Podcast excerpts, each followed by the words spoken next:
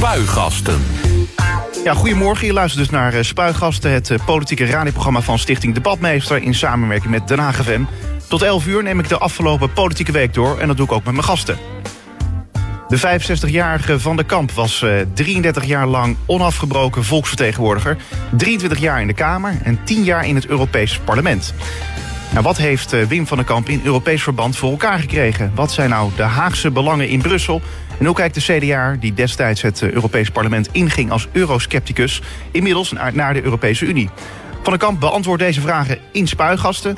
En dat gaan we eh, straks doen, maar eh, eerst even terugblikken op deze week. Wim van der Kamp, goedemorgen. Goedemorgen. Ja, je was in Rotterdam, je was bij Sociëteit de Maas in het kader van de Europese verkiezingen. Gisteren was je nog in Brussel om je kantoor op te ruimen. Je hebt het eigenlijk nog onbedoeld heel druk. Ja. Nou ja, kijk, eh, de grap is, we gaan officieel pas met pensioen op 2 juli. Eh, We krijgen eerst die verkiezingen op 23 mei. Nou ja, dan moet het nieuwe parlement worden samengesteld. En dan hebben we een afscheidssessie in Straatsburg natuurlijk. En dan, eh, ja, 2, 3 juli, dan ben ik pas echt officieel pensionado. Maar het werk gaat wel door hoor. Er zijn allerlei ja, vrijwilligersklussen. klussen. Eh, maar ook eh, binnen het CDA is nog wel het nodige te doen. Dus ik, ja, ik was niet van plan om eh, de hele week in de Statenkwartier te gaan zitten, koffie drinken. Nee, ik kan me ook voorstellen dat vooral als je natuurlijk de afgelopen jaren zoveel met politiek te maken hebt, ja, dat het eigenlijk nog niet eens een afscheid überhaupt is. Nee. Hey, ik, dat is een hele goede opmerking van jou. Want ik zeg altijd, ik neem afscheid als Europarlementariër. Maar niet als politicus. Hè, want politicus, dat kan, je, dat kan je ook in je vrije tijd zijn. Dat Ja. kan je doen tot je negentigste, misschien nog wel langer. Nee, ik verheug me er wel op. Want ik krijg nu meer tijd om eh, te studeren ook. Want politiek moet je... Ik vind wel dat er meer gestudeerd moet worden in de politiek. Er wordt veel te veel gewauweld. En eh, nee, dat, eh, ik heb al tegen mijn familie gezegd... Ik, ik verheug me echt op deze nieuwe levensfase. Ja, ik hoop niet dat wij te veel gaan wauwelen straks. Nee, nee, nee, ik ben altijd... eh, je weet, ik ben altijd ongekend helder en kort. Heel goed. Eh, hoe zit het met het kantoor nu? Is het nou echt opgeruimd? Ik zou je nog even meenemen in de vreselijke details van een Brusselse bureaucratie. Wij zijn gisteren verhuisd naar een nieuwe werkkamer. Dat betekent dus dat ik voor de komende twee maanden, terwijl ik bijna altijd in Nederland ben voor die verkiezingscampagne, dat ik nu een nieuw kantoor heb, omdat mijn oude kantoor wordt gerenoveerd. En daarvoor eh, moesten wij verhuizen. En de planning is dan zo dat ze niet kunnen wachten tot eh, juli, augustus. Maar ze beginnen maandag eh, met het leegslopen. Oude vloerbedekking eruit. allemaal nieuwe bekabeling natuurlijk. Dus ik ben gisteren intern verhuisd met, ik geloof nog drie verhuisdozen. Nou, eentje, daar zit in ieder geval het koffieapparaat in. Dit stelt allemaal niet zoveel voor, maar het moet wel gebeuren. Ja. En eh, dat was gisteren. Toch eh, klinkt hier wel een beetje de euroscepticus Wim van der Kamp weer door, toch? Ja, ja maar de, de Unie is groot en traag. Eh, dat, zo kan je het wel samenvatten. En ja, je moet niet vergeten, in het Europees Parlement... daar lopen denk ik tussen de vijf en de zesduizend mensen rond. Dus ja, als je daar geen bureaucratische regels hebt... dan gaan de Italianen met, met van alles vandoor. Hè? Bij wijze van spreken. Ja. Ik wil de Italiaanse gemeenschap in Den Haag niet beledigen. Zo is dat. Eh, we gaan het er straks uitgebreider over hebben. Of eh, ja, hoe Europa, in hoeverre eh, Europa natuurlijk bureaucratisch is geworden. Misschien ten opzichte van toen je nog wel in de. toen je voor het eerst eigenlijk in de. Europees parlement- kwam. Maar dat is straks allemaal in spuigasten. Maar eerst even een overzicht van de afgelopen politieke week. Het politieke weekoverzicht. En dan beginnen we met. Maandag 22 april. De aanslagen in Sri Lanka hebben drie Nederlanders het leven gekost. Maandag werd bekend dat een 48-jarige vrouw en een meisje van 12 zijn omgekomen bij een aanslag op het hotel waar ze verbleven. Al dus het ministerie van Buitenlandse Zaken in Den Haag. Door de aanslagen in Sri Lanka kwamen bijna 300 mensen om het leven. En zo'n 500 mensen raakten gewond. Wim van der Kamp, hoe heb je dit eh, nieuws nog kunnen volgen? Nou, ik eh, heb het heel intensief gevolgd. Want ja, terrorisme is een verschijnsel wat bij de huidige samenleving hoort, helaas. Ja. En eh, ja, als je ook hoort wat er nu vannacht weer eh, is gebeurd, weer 15 doden. Ja, het is jammer dat een land wat net een vreselijke burgeroorlog achter de rug heeft. En waar religies best goed konden samenleven. Ja, dat die nu uh, op deze manier, uh, dat dat nu allemaal ja, letterlijk wordt opgeblazen. Ja. En inderdaad, je moet je wel afvragen, en dat zou uh, die terroristen zich toch ook eens moeten afvragen. Als mensen het paasfeest aan het vieren zijn en je blaast dan de hele zaak op. Ik bedoel, zijn er nou helemaal geen ethische grenzen meer bij dat soort volk? Ja. Nee, ik denk dat het heel ernstig is. En als je ook de analyses leest. Ja, IS in Syrië is wel verslagen. Maar het lijkt erop alsof we nu een soort mobiele IS uh, krijgen. Die in verschillende delen van de wereld uh, gaat toeslaan. Ja. Nee, heel triest en helaas een, een product van onze tijd. Ja, uh, het gebeurt uh, helaas ook steeds uh, vaker. En nou vraag ik me wel af ja, of het in die zin de samenleving in het land ook ontwricht. Want het zijn natuurlijk een, een stel gekken die dit doen. Dus daar kan de rest van de samenleving niet zoveel aan doen, toch? Nee, gisteravond was er ook een Nederlandse toerist op tv. En die ging niet terug naar Nederland. Want ja, zij zegt ook, er zijn twee plaatsen waar die aanslagen hebben plaatsgevonden.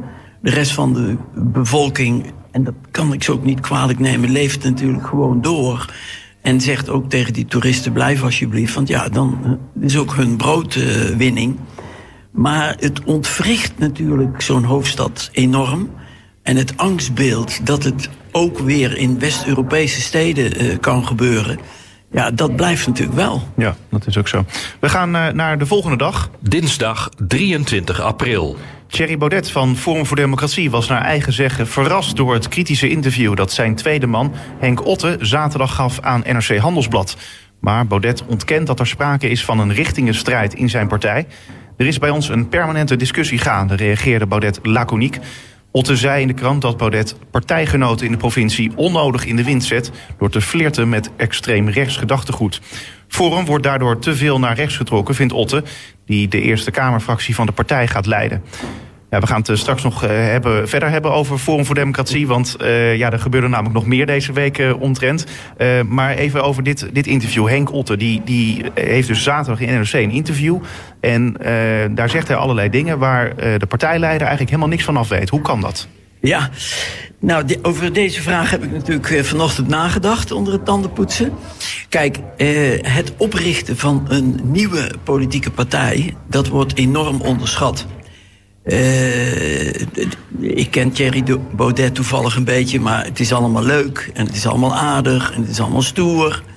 Maar een partijorganisatie oprichten die ook uh, deugdelijk en degelijk, want we komen dadelijk natuurlijk nog over dat geld, uh, deugdelijk en degelijk functioneert, ja, dat wordt echt onderschat. En als je dan ook nog bij de statenverkiezingen in één keer zo groot wordt, ja, dan kan het zijn dat de hoogmoed je wel naar het hoofd stijgt. Uh, ik ben in dat opzicht uh, uh, wel blij dat ik mijn hele leven al lid ben van een best wel degelijke en ook soms saaie politieke partij.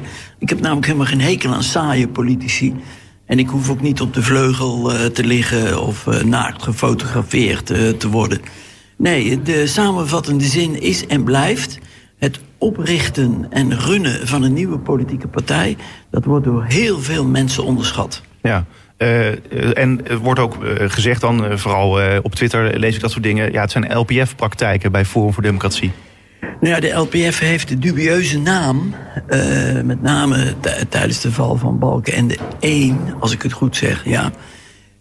dat het daar ook een enorme puinhoop was. Nou ja, de LPF als zodanig bestaat ook niet meer...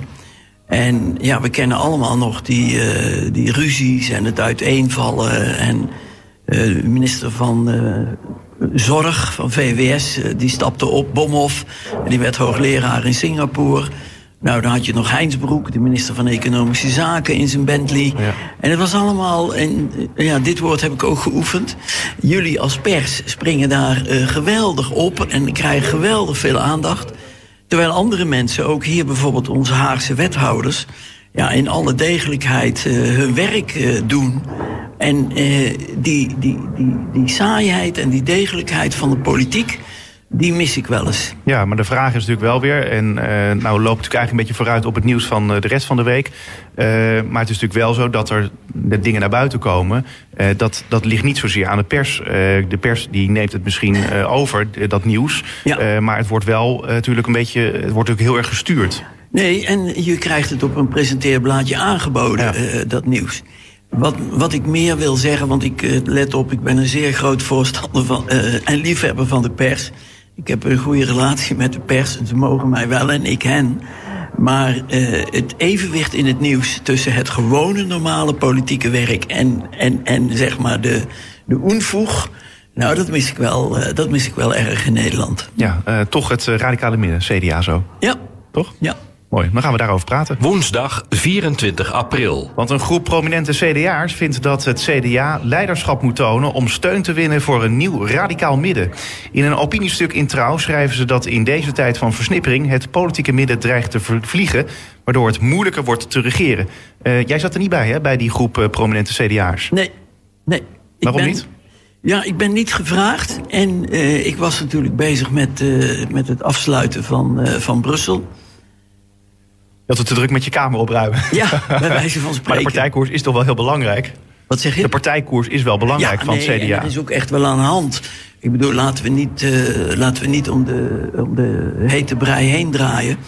Ik vind zelf, en dat is ook wel van mij bekend... dat het CDA inderdaad wel erg rechts is geworden.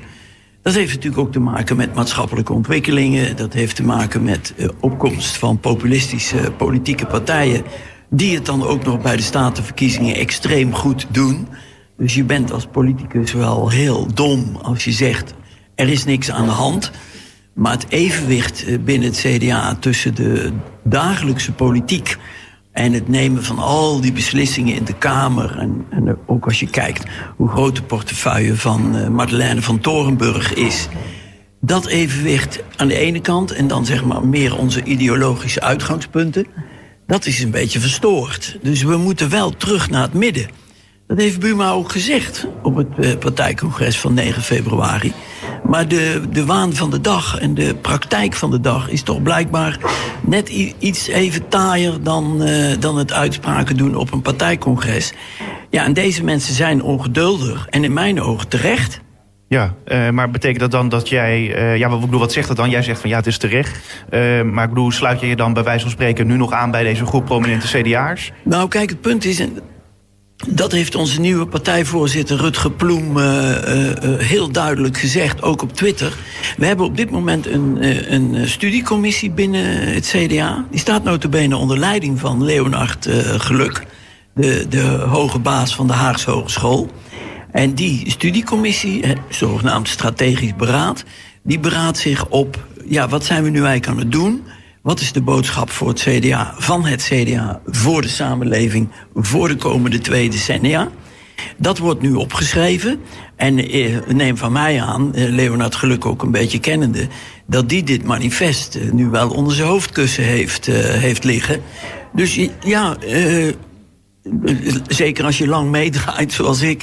Dit is een natuurlijk proces. Het gaat met golven, zeg maar. Ja, en dat moet even. En je moet vooral ook niet in paniek raken. Uh, ik ben er eigenlijk heel trots op dat dit soort lui, pardon, dit soort uh, eminences, ja, dat die lid zijn van het CDA en dat die die denkkracht van het CDA gewoon uh, een nieuwe invulling kunnen geven. Dus ja, wat mij betreft uh, was dat een prima aflevering van het uh, dagblad uh, Trouw. Ja, maar ze hebben jou niet gevraagd om in die commissie plaats te nemen. Nee, het grappige is, maar dat heb jij misschien niet gezien. Ik had de middenpagina's van Trouw die dag voor mijn afscheidsinterview. Ja.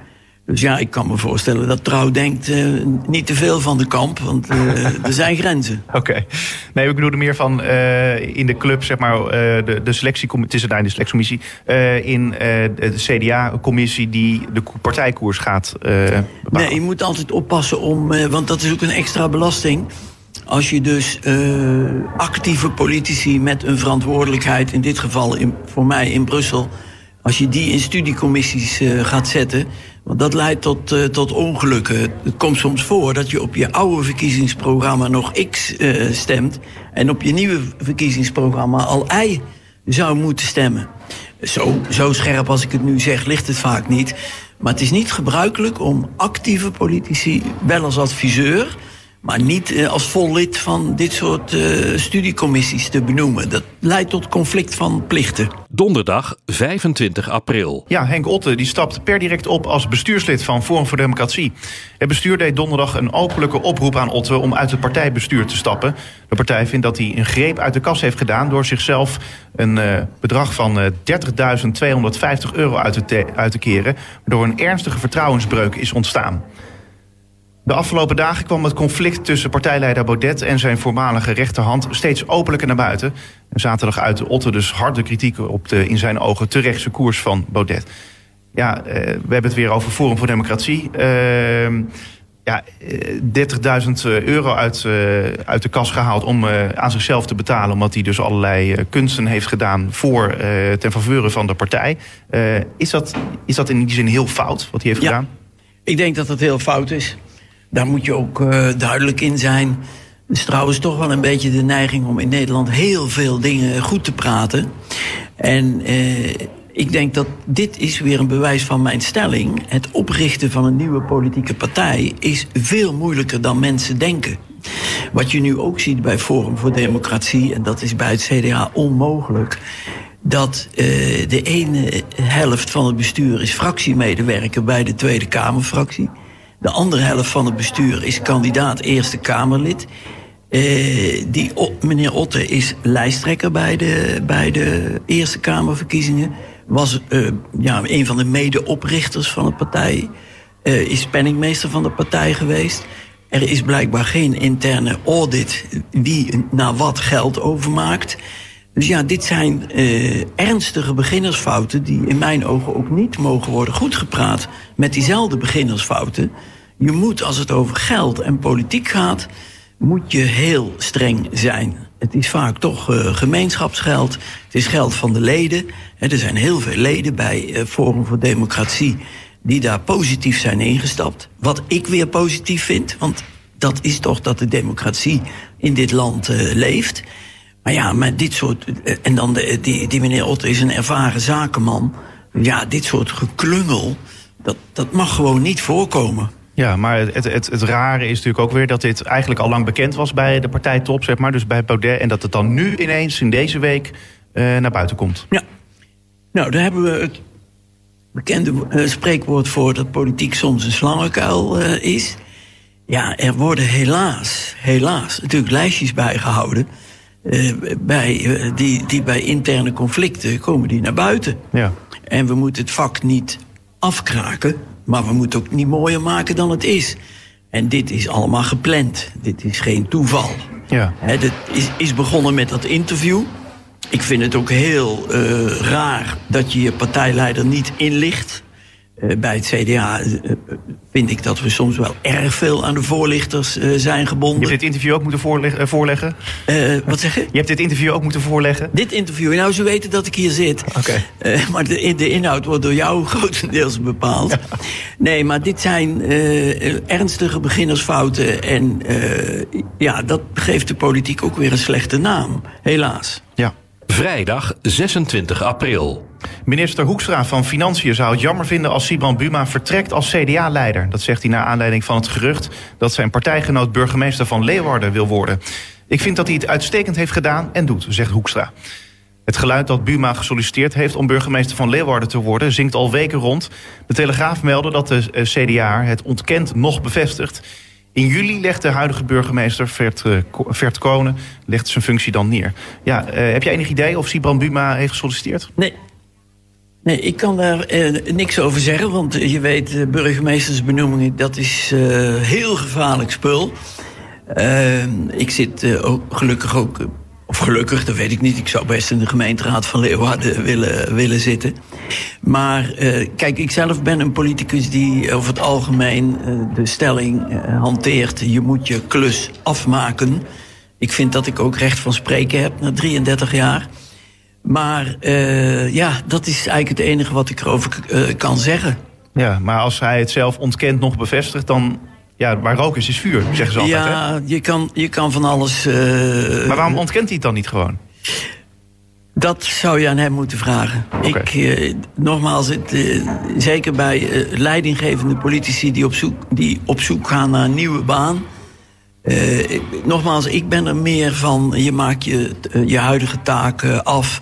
En daarna eh, zijn er voor Sibrand Buma eindeloos veel mogelijkheden. Dat hebben we ook bij Elko Brinkman gezien, bij Jaap de Hoop Scheffer, bij Ruud Lubbers. Er, zijn zoveel, er is zoveel positief werk te doen. Maar goed, we kennen de voorliefde van Sibrand Buma voor Friesland, voor Leeuwarden en voor het burgemeestersvak. Dus ja, we wachten het maar even af. Ja, oké. Nou, jij hebt dus geen tekenen gehad dat hij eh, al dan niet zou blijven of dat hij zou vertrekken. Helemaal niet. Nee. Oké, nou, dat is gezegd. Zaterdag 27 april. Daar is die. Landen buiten de EU die niet genoeg doen om vluchtelingen tegen te houden, moeten geen financiële hulp meer krijgen uit Europa. Dat zegt CDA-leider Sibrand Buma in een interview met het AD. Hij vindt dat landen die eh, migranten opvangen in speciale centra in ruil daarvoor hulpgelden of Europese visa moeten kunnen krijgen. Ook moet wat Buma betreft de grensbewaking aan de randen van Europa worden opgeschroefd. Ehm, sta jij achter dit verhaal van Sibrand Buma? Absoluut. We zijn op een aantal punten. Dit is trouwens een, prachtig eh, thema om eens even te behandelen. Eh, we zijn erg naïef als het over asiel en vluchtelingenstromen gaat. En eh, het grappige is overigens wel dat ik nu meteen aan Buma vraag via de radio... welk geld lever je daarbij om die buitengrenzen te bewaken? Want dat is binnen het CDA echt nog wel een discussiepuntje. Kijk, die buitengrenzen van de EU die moeten beter worden... en die moeten ook dicht. Laat ik daar vooral helder over zijn. Zo'n vrij rechtse koers hè, van het Dat- CDA op ja, dit ik weet niet of dat rechts is. Dit noem ik eh, reëel en ik noem het zelfs eerlijk. Het idee dat wij alle ontwikkelingen en alle jonge, met name jonge mannen, die in Afrika het idee krijgen van wij gaan naar Europa. Dat idee dat wij dat kunnen beantwoorden met bootjes, met opvangcentra, met eh, eh, asieltoetsing en eventueel een vergunning. Want de meesten mogen niet blijven omdat het geen vluchtelingen zijn, maar wat wij dan noemen economische eh, asielzoekers. En eh, dat je bijvoorbeeld, ja, de ontwikkelingen in Libië zijn natuurlijk de laatste weken weer, gaan weer totaal de verkeerde kant op. Maar wij geven op dit moment veel geld aan Libië. We hebben daar ook de hele kustwacht eh, geherstructureerd. En eh, het vertrouwen ook van de gewone Hagenaar, dat neemt enorm af als wij niet in staat zijn om die buitengrenzen van de Europese Unie dicht te houden. Er moet altijd ruimte zijn. En dat is ook de, de, de, eh, de benadering van het CDA. Er moet altijd ruimte zijn voor vluchtelingen. Vergis je niet. We hebben in 2015 hebben wij 55.000 mensen uit eh, Syrië opgenomen. Mevrouw Merkel 1 miljoen in 2015. Dus daarvoor moet ruimte zijn. Maar wij kunnen niet alle jonge mannen uit Afrika die nogmaals, die een betere economische toekomst willen, die kunnen wij hier niet opvangen. En de kernboodschap van Buma, dat je dan de landen helpt die daaraan meewerken. Nou, dat doet Marokko inmiddels, dat doet Tunesië inmiddels. We zijn nu in gesprek met Egypte. Helaas, de, de, eh, de regering in Libië is te zwak op dit moment. Maar eh, daar helpen om te voorkomen dat er allerlei ongeregelde stromen van mensen deze kant op komen, prima benadering. Ja, eh, ik vraag me wel een beetje af, waarom is dit nieuws? Is dit nou zo'n nieuwe lijn van het CDA? Nee, toch? Nee, ik denk dat eh, de journalisten van het AD. eh, misschien hebben ze Siebrand ook wel geïnterviewd om nog wat meer over dat Leeuwarden te weten te komen. Dat weet je nooit. Ik weet ook niet wanneer dit interview is afgenomen. Maar het feit dat hij het zelf weer eens een keer goed op een rijtje zet. En dat is meteen ook het verschil tussen het CDA en de PVV. En ook wel tussen het CDA en eh, Forum voor Democratie. Dat Buma gewoon met oplossingen komt. En eh, met een praktische aanpak. En niet al dat populistische schreeuw. Nee, en, en de inhoud van het interview is ook afgestemd met de partij. Dat, Ik ga dat er zeker, zeker vanuit, want zijn voorlichter Hans Jansen... Is, ik denk dat hij die vaker ziet dan zijn eigen vrouw. Nou, kijk eens aan. Eh, dat is nog eens een, nou ja, een bekentenis. Ehm, ja, dit was eh, het weekoverzicht hier op eh, Den Haag FM. Meer nieuws vind je natuurlijk op onze website denhaagfm.nl. Spuigasten. De 65-jarige Wim van der Kamp was 33 jaar lang onafgebroken volksvertegenwoordiger. 23 jaar in de Tweede Kamer, 10 jaar in het Europees Parlement. Wat heeft hij in Europees verband voor elkaar gekregen? Wat zijn de Haagse belangen in Brussel? En hoe kijkt de CDA, die destijds het Europese parlement inging als euroscepticus, inmiddels naar de Europese Unie? Wim van der Kamp die beantwoordt deze vragen zometeen in uh, Spuigasten, althans dat mogen we hopen. Uh, Wim van der Kamp, allereerst, zo lang in de politiek. Had je dat eigenlijk van tevoren verwacht? Nee, nee, dat, dat, dat weet je niet. Ik heb in 85 uh, ben ik bij uh, CDA-partijvoorzitter Bukman uh, op bezoek geweest. En ik, ik ben nogal een. ja, pragmatisch is niet het goede woord. Maar ik ga niet in de politiek als ik niet van tevoren weet of ik überhaupt wel kansen heb. Want dan ga, was ik wat anders gaan doen. Mijn toenmalige baas bij de Vereniging van Nederlandse Gemeenten, dat was hier mijn eerste baan op Nassaulaan. Die zei, ja, politiek dat is best wel gevaarlijk. Het is beter als je een proefschrift uh, gaat schrijven. Dan kan je daarna later misschien topambtenaar uh, worden. Maar ja, ik, ik zat bij het CDJA. Dat was ontzettend leuk, zeker als je staatsrecht studeert, zoals ik. En ik ben dus bij Piet Bukman gaan vragen, heb ik kans? Nou, Piet Bukman is net zoals ik een boer. Dus wij waren vrij helder. Uh, Piet die zegt, nou ja, de echte jongere plek die is al vergeven. Dat is nummer 29. Die ging destijds naar ook weer een landbouwingenieur, uh, Johan de Leeuw. En ik kreeg dan plek 48 op de CDA-verkiezingslijst. Uh, nou, ik denk, ik zie wel. Ik vond het wel eervol en moest allerlei spreekbeurten doen. Mijn eerste spreekbeurt was met ja Jacques Wallhagen in het Victoria Hotel. Van de Partij van de Arbeid? Ja, in Amsterdam. Nou, ik was reuze nerveus natuurlijk. Maar goed, uh, Lubbers, laat Lubbers zijn karwei afmaken. Die haalde 54 uh, zetels. En ik stond op 48. En Jaap de Hoop Scheffer stond op 54. dus uh, ik kwam er direct in. En ik ben met Roger van Bokstel van D66... zijn wij toen naar de directie van de VNG gegaan. En we hebben gezegd, wij nemen ontslag. nou ja, dat was natuurlijk wel heel stoer. Nou ja, 89 viel Lubbers 2... Toen zei Bert de Vries, fractievoorzitter, die zei... ja, we gaan niet die hele kandidatenlijst op zijn kop zetten, hoor. Want we hebben net... die fractie die werkt net een beetje.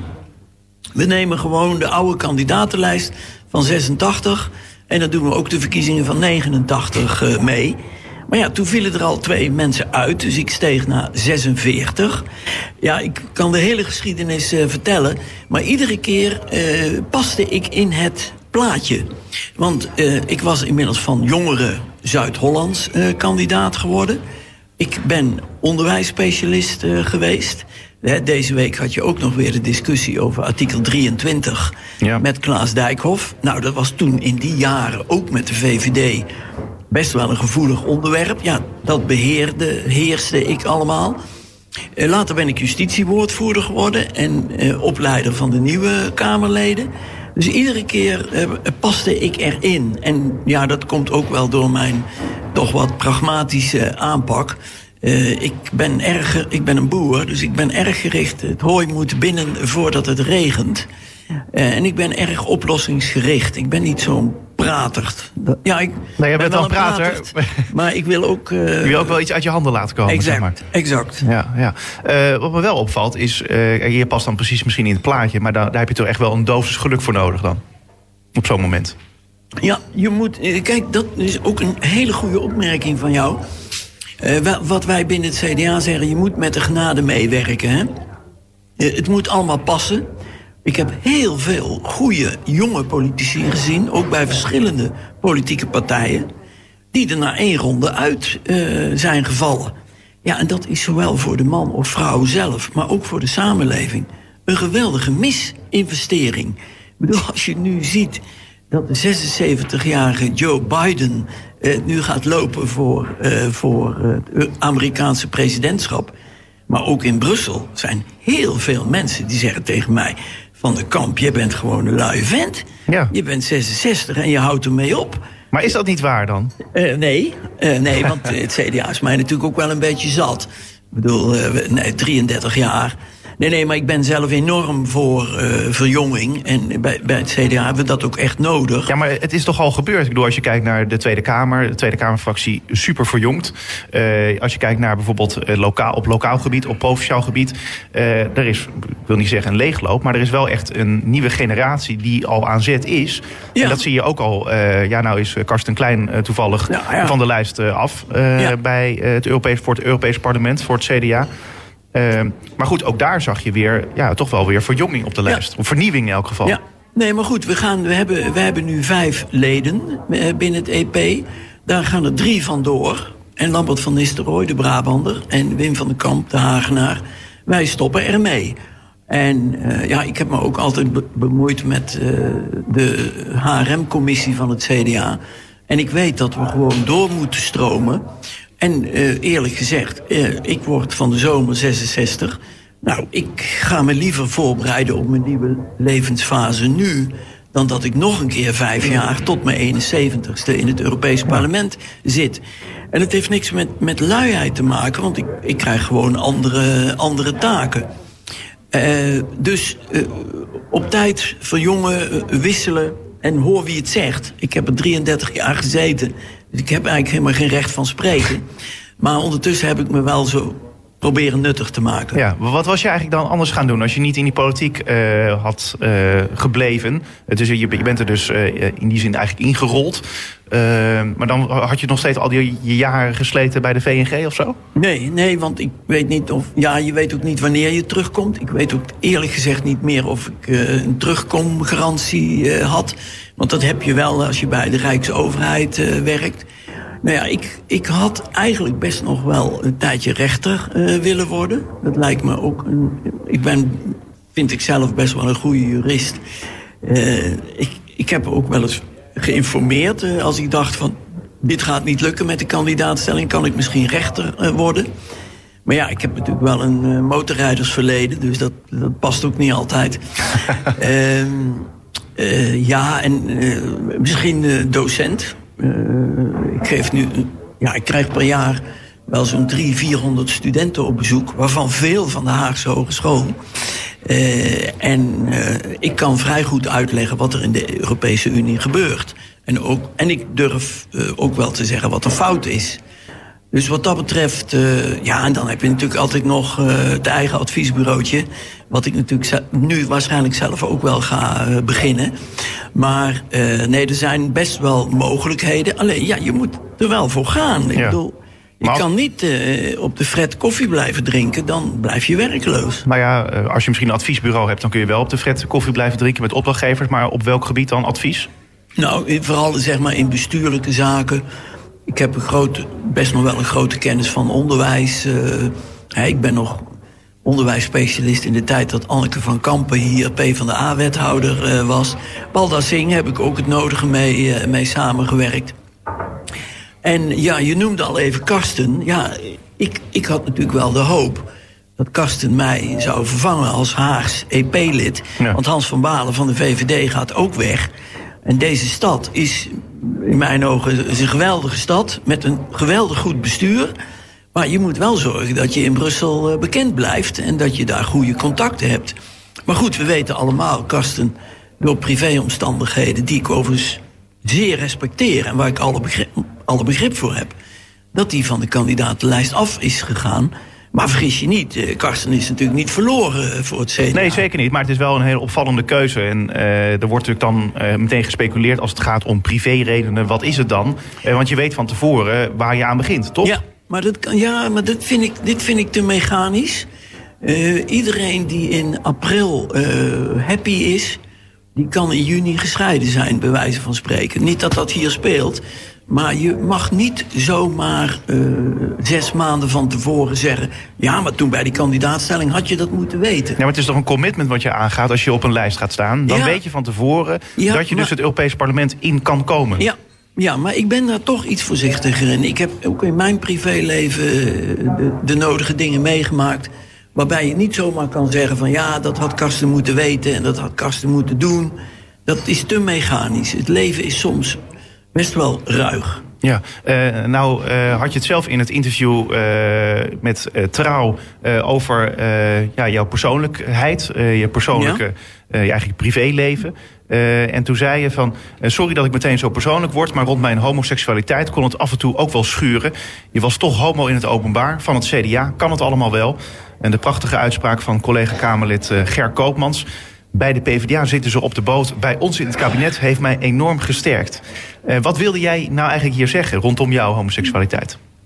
Nou, dat ik uh, het aan de ene kant moeilijk vond. Want het is heel vervelend als je... Je bent een publiek figuur als Tweede Kamerlid. En uh, dan praten de mensen niet alleen over je motorrijden... maar je praat, ze praten ook over je seksuele voorkeur... zoals dat zo deftig heet. Ja, ja en dat gaat vrij ver. Bedoel, als je in een uh, homobar uh, komt, dan wordt er al gevraagd: wat doe jij hier? Ik zeg, ja, nou ja, hallo, ik heb ook een privéleven. En uh, je weet, ja, nu ga ik misschien heel ver, maar een van de grote problemen bij homoseksualiteit is dat mensen niet kunnen, of niet willen, of niet durven ervoor uit te komen. Nou, en dat heb ik ook in mijn omgeving gezien dat leidt tot enorme frustraties. Ja, maar je hebt toch zelf niet uh, in die zin er enorm mee te koop gelopen? Nee, nee in de, maar in dat opzicht... Je hebt niet van de daken geschreeuwd. In dat opzicht denk ik dat ik het ook wel weer heel verstandig heb aangepakt... door er nooit geheimzinnig over te doen. Maar wat geloof ik ook in dat interview staat... ik loop in het Europees Parlement niet rond met een bordje... ik ben homo. Nee. dus, uh, nee, maar die, uh, dat is toch ook nog wel een element... wat wel eens een keer benadrukt mag worden dat het privéleven van politici niet altijd wordt gerespecteerd. Nee. En dat het privéleven van politici, zeker als je publiek figuur bent... en zeker op zo'n thema als CDA en homoseksualiteit... hoewel, ik moet je zeggen, ik, ik heb nog nooit één politieke partij gezien... waar er zo natuurlijk en relaxed eh, mee wordt omgegaan. Ik denk dat dat ook een beetje de Roomse invloeden zijn binnen het CDA. Maar uh, ja, dat was wel een punt van aandacht. Ja, uh, dan, nou denk ik wel meteen weer van ja, bijvoorbeeld Frits Hoefnagel... die komt echt wel op voor die uh, eh, LHBTI-rechten, bijvoorbeeld VVD-politicus. Ja. die heeft echt dat standpunt zeg maar ingenomen, ja. maar dat had je ook kunnen doen. Ja, nou ja, in dat opzicht, ik heb groot respect voor, voor Frits, hoe hij dat doet. Maar het is niet mijn type. Uh, karakter, ik, ja, zo zit ik niet in elkaar. Ik ben meer opgevoed door van privé is privé en werk is werk. En als jij uh, je, wat soms ook wel gebeurt, je homoseksualiteit inzet als politiek wapen. Ja, dat is in ieder geval niet aan mij besteed. Dat, uh, dat, zo zit ik niet in elkaar. Laten we het dan hebben over jouw werk nog. Uh, ja. Want wat heb je nou eigenlijk in EU-verband al voor elkaar gekregen? Want dan zit je dus al die jaren in het Europees Parlement. Maar uh, je bent daar maar ja, een, een speel in het web. Ja. Maar ieder, uh, ieder web is pas effectief als er een spinnetje ja. in zit. Dus ja, kijk, in mij wordt wel gevraagd... wat heb je allemaal bereikt? Ja, ik heb heel veel technische dossiers behandeld. Met name als het gaat over uh, zeg maar uh, autoveiligheid, auto-emissies. Vroeger werden er auto's gemaakt voor de Duitse markt. Nu worden er auto's geproduceerd voor de Europese markt. En zelfs onze veiligheidsstandaarden die worden geëxporteerd naar niet-Europese landen. Alles wat in Marokko wordt geproduceerd, bijvoorbeeld door Renault... ja, dat zijn allemaal Europese standaarden. Dat is heel technisch werk. Daar heb ik uh, heel veel tijd aan besteed binnen die wereld van uh, de auto-industrie uh, ben ik dan een bobo, zoals dat heet. Maar ja, dat is niet altijd even zichtbaar. Voor Den Haag, ja, ja, we zijn natuurlijk heel veel bezig geweest met nieuwbouw van Europol, nieuwbouw van Eurojust. We hebben nog geprobeerd om het Europese OM hier naartoe te krijgen. Maar ja, dat wilde de Tweede Kamer toen niet. Niet gelukt. We hebben een, ja, daar heeft Karsten ook nog een buitengewoon goede rol in gespeeld maar dat is helaas niet gelukt. Het hele dossier van de puls, uh, pulsvisserij. En uh, vergis je niet, Den Haag geldt in Brussel als een vooraanstaande Europese stad. Eh, waar ook uh, de, de realiteit van de Europese Unie goed wordt gezien. Wij hier in Den Haag, wij kijken kritisch, positief kritisch naar de Europese Unie. Nou, dat doen ze lang niet overal. En uh, ik denk dat Hans van Balen en ik, uh, wat dat betreft, ook in die sfeer rond de Europese Unie en Den Haag wel een positieve bijdrage hebben geleverd. Daar ben ik wel, uh, wel trots op. Ja, uh, toch is het wel opvallend dat je dan ja, als euroscepticus uh, natuurlijk eigenlijk het Europese parlement inging. En nu ben je nou ja, een warm pleitbezorger van de Europese Unie. Ja, dat, dat eurosceptici van mij, dat wordt enorm opgeblazen. Omdat ik erg op de centen let. Uh, ik vind wel dat. Ja, ik heb zelf nogal best wel moeite met al die enorme landbouwsubsidies die naar Polen en naar Frankrijk gaan. Niet zozeer naar Nederland, want in Nederland hebben wij een moderne landbouw. Dan gaat weer ander geld naar ons toe, toch? wat zeg je? Dan gaat dan weer ander geld naar ons toe. Ja, maar kijk, pas op. bijvoorbeeld, dat is ook zo'n punt. De, de drie technische universiteiten, Delft, Twente en Eindhoven, die halen het meeste geld als Nederlandse partners uit Brussel, omdat zij innovatief onderzoek hebben. Nou, onze Wageningen Universiteit met modern landbouwbeleid haalt ook veel geld. Maar waar ik moeite mee heb, is dat al die kleine boertjes in uh, Polen en in Frankrijk, die hervormen niet. Uh, we hebben nu natuurlijk ook al koeienbellen subsidies in, in Oostenrijk. Maar goed, die hele landbouwpolitiek, daar is nog wel het nodige over te zeggen. En ik ben zuinig. Ja. Ja. Nee, dat blijkt. Uh, je was uh, namelijk, of je bent eigenlijk nog steeds uh, woordvoerder transport en toerisme. daar ben je vastlid en coördinator. Maar je, ja, je sprak eigenlijk ook over internationale handel. Daar was je plaatsvervangend lid. je zat bij de begrotingscontrole, ook daar plaatsvervangend lid. En lid van de China-delegatie sinds 2009. wat is dan de invloed eigenlijk die jij hebt gehad in dat Europees parlement, in die commissies ook, ja, ten aanzien van Nederland en voor ons in Den Haag. Wat, ja. wat hebben wij aan jou gehad? Nou, hier moet ik allereerst even denken aan oud-wethouder, uh, PvdA-wethouder Henk Kool. Die zich ook erg druk maakte over de relatie met uh, China. Ik moet natuurlijk even denken aan ADO, met zijn uh, al of niet Chinese eigenaren. Ik, de laatste stand van zaken weet ik eerlijk gezegd even niet. Ik ben wel blij dat we niet in de degradatiezone. Uh, het gaat goed met ADO nu. Gaat, gaat nu heel goed, daar ben ik ook trots op. Nou ja, heel goed laten we ook niet overdrijven. Nee, maar goed, uh, als je uh, bovenaan staat in het, tweede, in het linker, in het rechter rijtje, dan, dan doe je het goed. Nee, maar even over China. Ehm, kijk, de China-delegatie gaat ieder jaar naar China. En ieder jaar komen er tien, euro, tien parlementariërs uit het Chinese Volkscongres naar Brussel of naar Straatsburg. Ja, wat doen wij? Wij, uh, ik zou bijna zeggen, wij ruiken aan elkaar. Wij proberen te begrijpen waarom die Chinezen bepaalde politiek uh, voeren. En zij proberen te begrijpen waarom wij ook weer bepaalde politiek voeren. En dat gaat dan meestal over vrijhandel. Want die Chinezen willen wel dat onze markten helemaal open zijn voor de Chinezen. Maar als wij zeggen, en dat noemen wij met een duur woord reciprociteit. Wij willen ook open markten in China, dan haken ze af. Ja. Nou, die gesprekken met Henkel, met uh, minister van Buitenlandse Zaken, die, die dienen ertoe om de sfeer rond dat dossier uh, te verbeteren. Als je mij nou vraagt welk individueel besluit heb jij genomen in de China-delegatie dat de wereld heeft veranderd, dan zeg ik sorry, dat is er niet. Uh, het is een kwestie van doorpraten, aftasten. Kijk even, er komt nu binnenkort een China-strategie uit van het kabinet. Nou, daarin zal Huawei een grote rol spelen. We hebben gisteren Jan Kees de Jager gezien van de KPN. Die zegt, we gaan wel antennes, kabeltjes en schakelkasten kopen... maar geen software bij Huawei.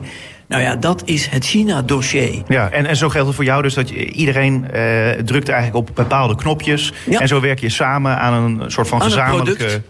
Ja, product. dat is een hele goede samenvatting. Ja. Maar ja, de, dan heb je natuurlijk altijd politici die zeggen... ja, maar het eindresultaat is van mij. Ja, ja en daar ben ik natuurlijk weer te bescheiden voor en te, te Brabant. Ja, maar terwijl je... We begonnen het interview eigenlijk met uh, dat je zei van... ja, ik ben uh, nou ja, niet zozeer uh, misschien een pragmaticus... maar je wil wel dat er iets wordt bereikt. Ja, en, maar dat kan in dit soort processen voortreffelijk.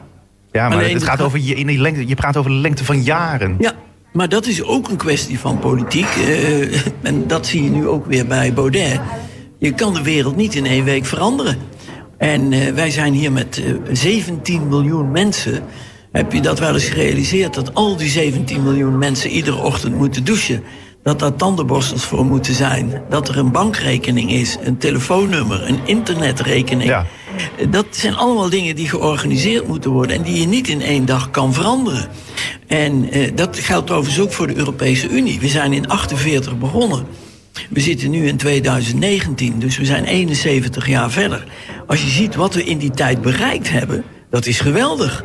Maar als je zegt wat is er de laatste week veranderd, dan is dat heel weinig. Nee, inderdaad, ja. Uh, nou, nou denk ik wel van, ja, hoe kijk jij terug op... Uh, want we komen al bijna aan het einde van dit interview.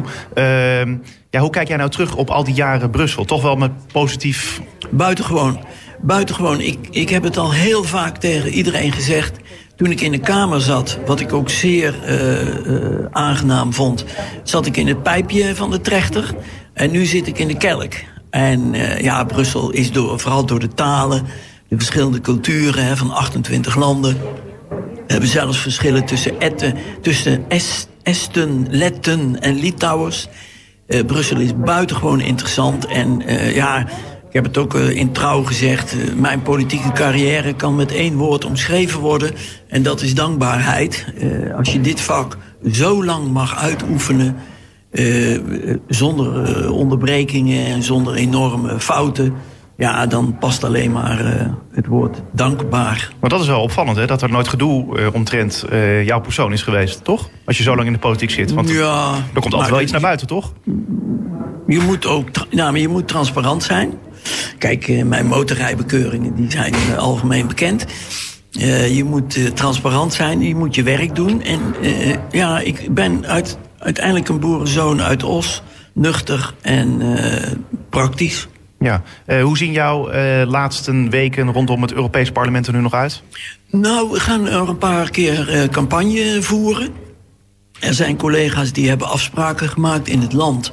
Maar die worden dan toch nog in één keer gevraagd om naar Nieuwzuur te komen of naar Pauw.